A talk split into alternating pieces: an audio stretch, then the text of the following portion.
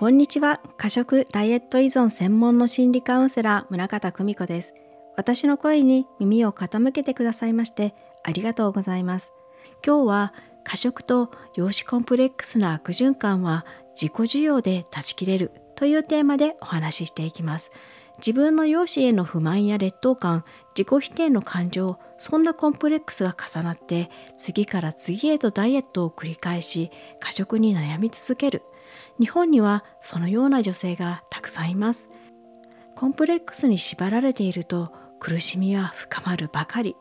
でも実は向き合い方がちょっと変わるだけで心はぐっと楽になります。そして過食行動もどんどん和らいでいくんです。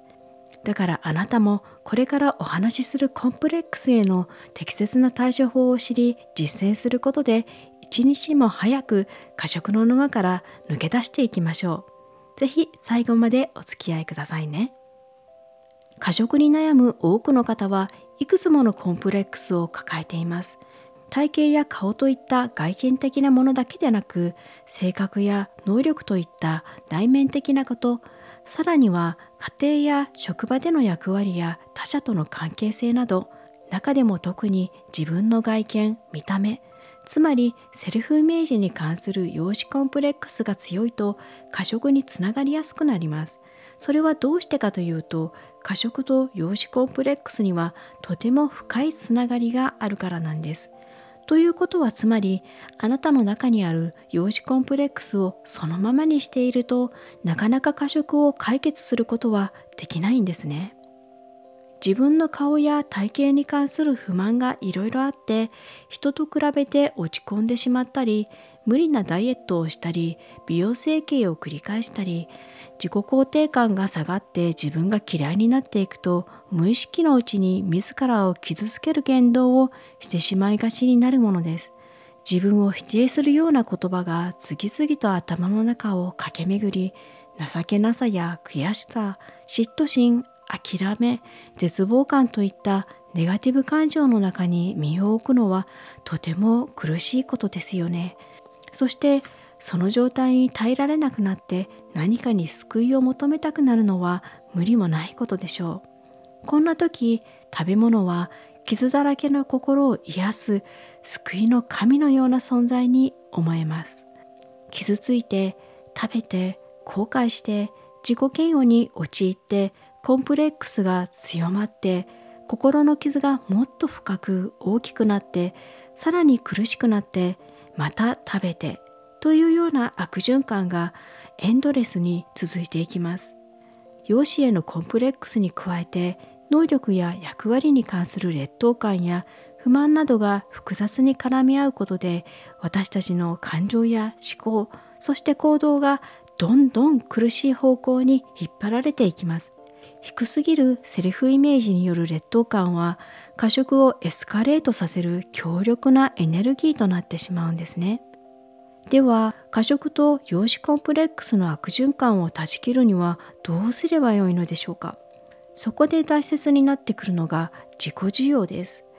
自己需要というのはありのままの自分を認めどんな自分も丸ごと受け入れるということ自分という存在を他者との比較で判断するのではなくクリアな目でまっすぐに見ることで偏った価値観や不自由な信念に縛られていたことに気づくことができます。自分の価値をそのまま認め受け入れ尊重することができるようになると自分という土台が安定し外側からの評価に翻弄されることがなくなります。自己需要感が高まるとしっかりと根を張った樹木がすくすくと上に伸びていくように自然に向上心が湧いてきます。自分の全てを大切にしたい。自分のこういうところを伸ばしていきたいというような思いが次々と湧き出てくるんです。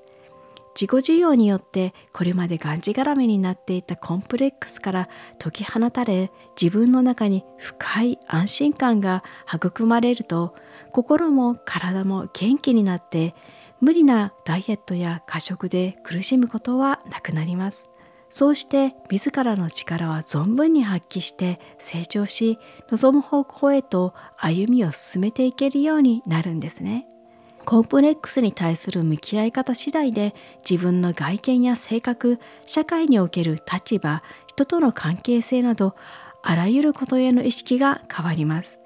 なので過食とコンプレックスの悪循環を断ち切りたいなら自己需要感を高めていくことをしっかり心がけていってほしいんです。ただありのままの自分を受け入れましょう。なんて言われてもそんなの簡単にできっこないでしょ？とかそれができたらいいとは分かっているけれど実際はなかなかねと思うかもしれません。過食がやめられない自分なんて受け入れられるわけないじゃない。なんて怒りさえも感じてしまったかもしれません。でも心配しなくて大丈夫。自己需要感は日々ちょっとずつの心がけで誰でも着実に高めていくことができるんです。それにはいろいろな方法がありますがまずはこれだけはと私が一押しするやり方を一つこれからご紹介していきますね。過食の沼からスムーズに抜け出すことのできた方の多くはこれをしっかりと続けて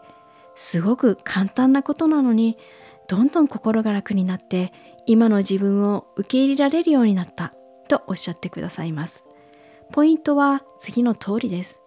自分という存在を丸ごと受け入れられるようになるにはまずは自分の気持ちを丸ごと受け入れる必要があるということ。つまり自分の思考や感情をそのままそうだよねと認めてあげられなかったらいつまでたっても自己需要感を高めることはできないわけです。私は〇〇ができない。私には〇〇が足りない。私の〇〇が良くない。というようにコンプレックスを抱えているとついつい自分にダメ出しすることが増えてますます心が苦しくなっていきます。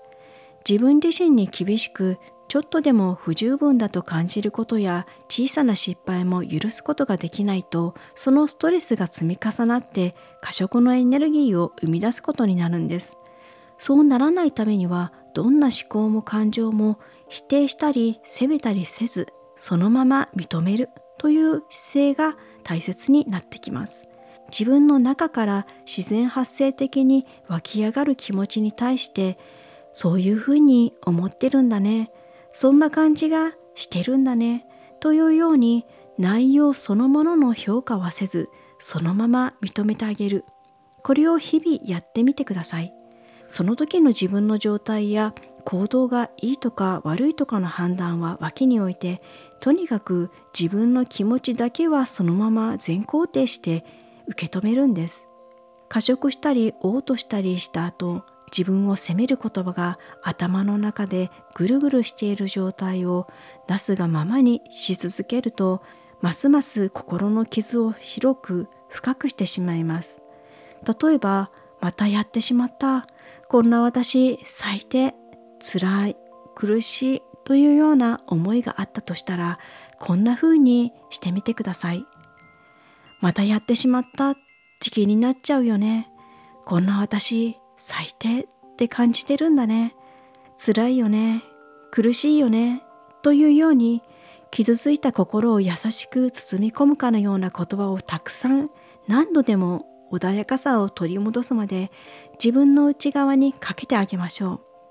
その時同時に自分の体をさすったりお気に入りのぬいぐるみやクッションを抱きしめたりするのもおすすめです気の利いた慰めとか激励の言葉はいりません。要は自分の心の中から聞こえてくる声にそのまま「そうだよね」って返してあげる。まずはそれだけでいいんです。人は1日になんと6万回も思考していると言われています。いつでもどこでも私たちの内側では自分とのおしゃべりが繰り広げられているわけです。自分を責めたりけなしたり否定したり誰かを羨んだり妬んだり恨んだりそんな思いをそのまま流れるままにしていると次から次へと自分を苦しめる言葉が出てきてなかなか止まらなくなってしまいます約6万回にもわたる言葉がそんな言葉だらけで埋め尽くされてしまっていると当然望ましい現実を作り出すことなんてできませんそうならないためにはネガティブなおしゃべりを早々に切り上げたいわけなのですが考えないようにしようとしても実際そう簡単にはやめられないですよね。考えてはいけないと自分を抑えようとすればするほどむしろなかなか止まらなくなってしまいがち。その時必要なのはネガティブなおしゃべりを無理やりストップさせることではなくて自分がそういう気持ちになっていることを認めて寄り添ってあげる。ただそれだけでいいんです。こうすることで心の奥底のもう一人の小さな自分が私はどんなことを考えていても許してもらえる。どんな感情の私でも受け入れてもらえるという感覚を少しずつ取り戻せるようになります。心が緩むと自然とネガティブな思考が減り自分という存在を丸ごと受け入れられるゆとりが生まれます。むやみに人を羨んだり何とかして劣等感を埋めようとするようなことがなくなってコンプレックスに縛られて身動きができない状況から脱することができるようになります。さらに物事を冷静に判断することができるようになり自分の体型に対する捉え方やダイエットへの考え方何をどう食べるかということも自然と変わり自分の心と体を大切にする行動ができるようにもなってきます。このように自己需要が高まることで過食と養子コンプレックスの悪循環を断ち切ることができるんですね。もちろん次から次へと様々な思いが流れては消えていく中それら全てに対していちいち「そうだよね」と返すことなんてできないでしょう。ただネガティブな思考や感情が湧いてきた時だけでいいんです。ネガティブな思いに気づいたらその都度パッと捕まえて優しく抱きしめてそのままの思いを認める言葉をかけてあげる。そんな感じです。できない時があっても大丈夫。完璧にやらなければ効果が出ないわけではありませんので気軽に取り組んでいただければと思います。日々の小さな心がけ次第であなたもきっと変われます。コンプレックスだらけの私でも変わることができたんですから。今日は過食と養子コンプレックスの悪循環は自己需要で断ち切れる。というテーマでお話ししてきました。コンプレックスへの向き合い方を見直すことであなたの心が少しでも楽になりますようにそんな思いでお届けしましたあなたは今どんなことを感じているでしょうか？もちろんコンプレックスに関しては個人の体験や状況によって違いますので今回お話ししたことはあなたにぴったりというわけではなかったかもしれません。あなた自身のコンプレックスとしっかり向き合っていくにはカウンセリングを受けてみるのもおすすめです。過食ダイエット依存専門の心理カウンセラー宗像久美子にコンタクトを取ってみたいという場合は概要欄にあるリンクからメッセージを送ることができます。お気軽にお声掛けいただけると嬉しいです。それでは最後まで聞いてくださいましてありがとうございます。またお会いしましょう。